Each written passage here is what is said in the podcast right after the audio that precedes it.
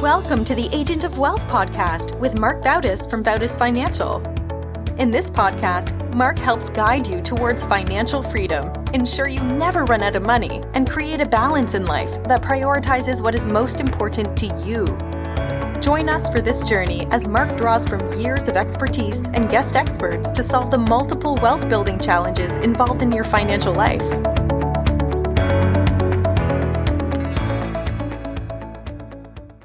Welcome back to the Agent of Wealth. This is your host, Mark Bautis.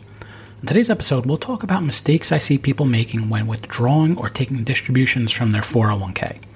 This is the third part of a three part series, where in the first episode we talked about mistakes when contributing to 401ks, and in the last episode we talked uh, about mistakes when investing in your 401k. So there's different reasons and different at different times that people start drawing from their 401k, and there are a few things that you want to consider to withdraw effectively from them. So, the first thing is not considering taxes on your 401k withdrawals. So, you want to really look at this from a couple of different angles. And the first is that because of taxes, you're probably going to need more in your 401k than you think you will. Let's say you have a million dollars in your 401k. You'll have to plan for less than that when drawing out of it. And we'll talk a little bit more about that. The way taxes work, when you, every time you make a contribution to your 401k, and assuming that it's a pre tax contribution and not a Roth contribution, you get a deduction in the year that you make it. So if you earn $100,000 a year, you contribute 10,000 to your 401k, you'll actually pay tax on 90,000. You get to defer paying taxes while the money is in the 401k, another benefit. However, when you do take money out in retirement, it all comes out as ordinary income. It gets lumped into every other income source that you have, things like social security, maybe a pension, maybe some interest, dividends all that gets lumped together and based off of where you end up, that will determine what your tax bracket is, and that'll determine at what tax rate you're paying on those distributions. Most likely, or a lot of people will figure that when they're in their high income earning years, they're going to be in a higher tax bracket. They'll get the deduction into the 401k at a higher tax bracket. And when they take out from the 401k, they'll take it out at a lower tax bracket. Because we don't know what tax brackets will be in the future, we don't know if that'll be true. For some people, it will. For some people, it won't. And they might be even in a higher tax bracket in the future. And it may have not even made sense to contribute to a 401k. But for most people, it does make sense. But as far as distributions and taking withdrawals, you want to know the full picture. You want to know what your after tax retirement savings picture looks like. And probably want to do that before you start taking money out so that you know you can project out and see how much you can take out without running out of your assets by the time that you pass away. If you were making contributions of the Roth style to your 401k, then that's where your after tax retirement savings picture looks pretty straightforward because the way that works is Roth contributions are made with after tax money. You don't get a deduction in the year that you make the contribution, but assuming you meet a couple of the criteria to withdraw your Roths without paying a penalty. So it's pretty straightforward. If there's a million dollars in your Roth 401k and you adhere to the rules around Roth distributions, you're going to withdraw a million dollars from that. It makes planning a little bit more straightforward, but for most people, they enjoy getting the deduction, you know, as they're working and it helps with having to pay less taxes. So a lot of times what people do is they have a mix of different assets and they all have different tax consequences to them. So we talked about the pre-tax 401k where you're going to pay ordinary income tax when the money comes out. It's really the same as like a traditional IRA. We talked about the Roth where it's post-tax money. Another example of post-tax money is your savings and investment accounts. However, with these, if you take distributions, you may incur capital gains tax. Uh, you may every year be accruing interest or dividends from those accounts. So they have their own tax consequences. Then you have things like Social Security or your pensions, or another example is like an annuity, where every amount that you take out, you'll, you'll withdraw gains, which will be taxed as ordinary income, and then you'll get to a point where you're actually withdrawing your your principal, which is you're not going to owe tax on. So you really want to understand your tax picture going into retirement. You know, it used to be the rule of thumb would be that you take from uh, after tax accounts first, like your savings and investment accounts, then your tax deferred accounts, which are like your pre tax 401ks or traditional IRAs, and then your tax free accounts, like your Roth. And the rule of thumb no longer holds true. Every situation is different. Um, I did a webinar last year on how tax planning changes during the four stages of retirement. We really broke it up into the four stages up into like your 50s and 60s, which is your pre retirement work and save years, your early retirement, which is from 60 to 70, nicknamed the go go years, middle retirement from 70 to 80, called the go slow years, and then late retirement 80 onward, which they call the no go years. But understanding how these are all taxed and how they're taxed differently. Like even Social Security, for example, it's not that you owe tax specifically on Social Security, but what happens is it gets lumped into your other income, and based on your other income, you may owe tax on up to 85% of your Social Security benefits. So you want to understand your tax picture because it's really important and how you withdraw. You know, there, there's significant savings that you can have by withdrawing in the optimal from each different tax uh, tax account. All right, next I want to talk about loans. So you are able to take a loan from your 401k, and this is while you're still working at the uh, the company where your 401k is. You cannot uh, change jobs and take a loan from an old 401k, and it's not necessarily a mistake to take a loan you know, sometimes there's not another option that you have available and you need funds for whatever reason. But there are a couple of things that you definitely want to consider with it. First, the obvious one, it may impact your retirement. The way a loan works is you can take up to 50% or $50,000 from your 401k, whichever is smaller.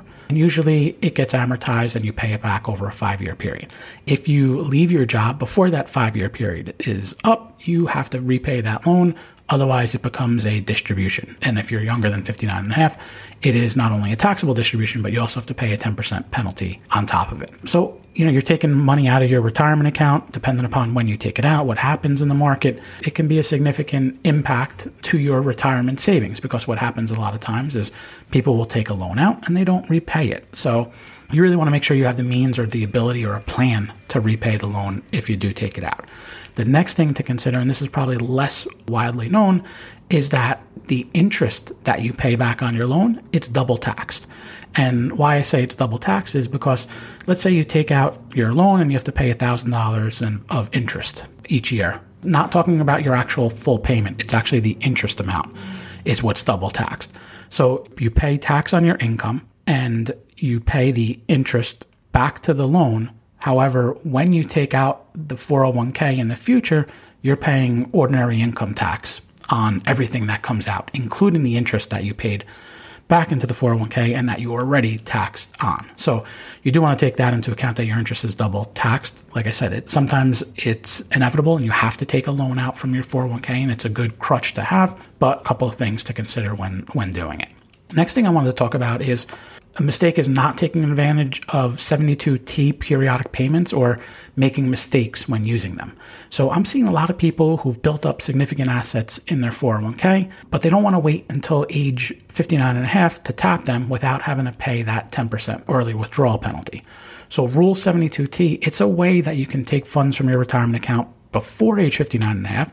And as long as you follow this strict set of rules and take a series of substantially equal periodic payments, which is an acronym of SEPPS, you'll pay income tax on the withdrawals, but you'll avoid that early withdrawal penalty. So you should consult with a financial professional before doing this because there are some nuances to the rules that you have to take into account. And this one's popular where one spouse wants to retire and they want to figure out how can they do it, how can they bridge until the other spouse can is able to take from their retirement account or before they can start social security. So there's different instances where this makes sense, but you just have to really look at all the different details on it. And the way they work is that you have to take these payments for a period of 5 years or until age 59 and a half, whichever is longer.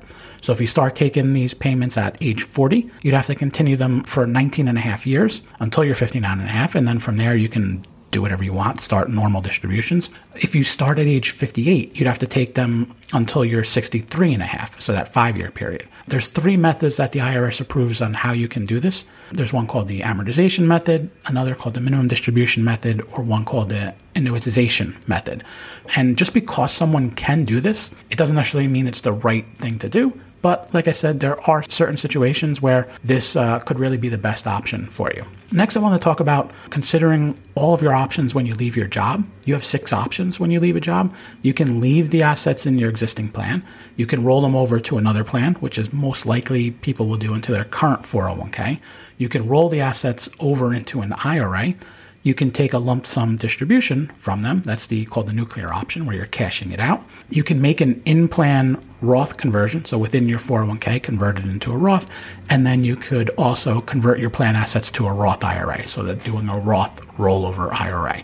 There's different reasons on doing each of these. Especially the the Roth ones weren't as popular, but they're pretty popular now because people are looking at their 401k balances. They're seeing that there's been a drop this year. So if you did do a conversion, you're actually converting at a lower amount with the expectation that at some point the market and your 401k balance will recover. However, if you do considering one of these options, you really want to look into some of these different areas, and maybe some are more important to you than others. One is consolidation. Um, I see people that change lots of jobs. They keep all these 401ks all over the place.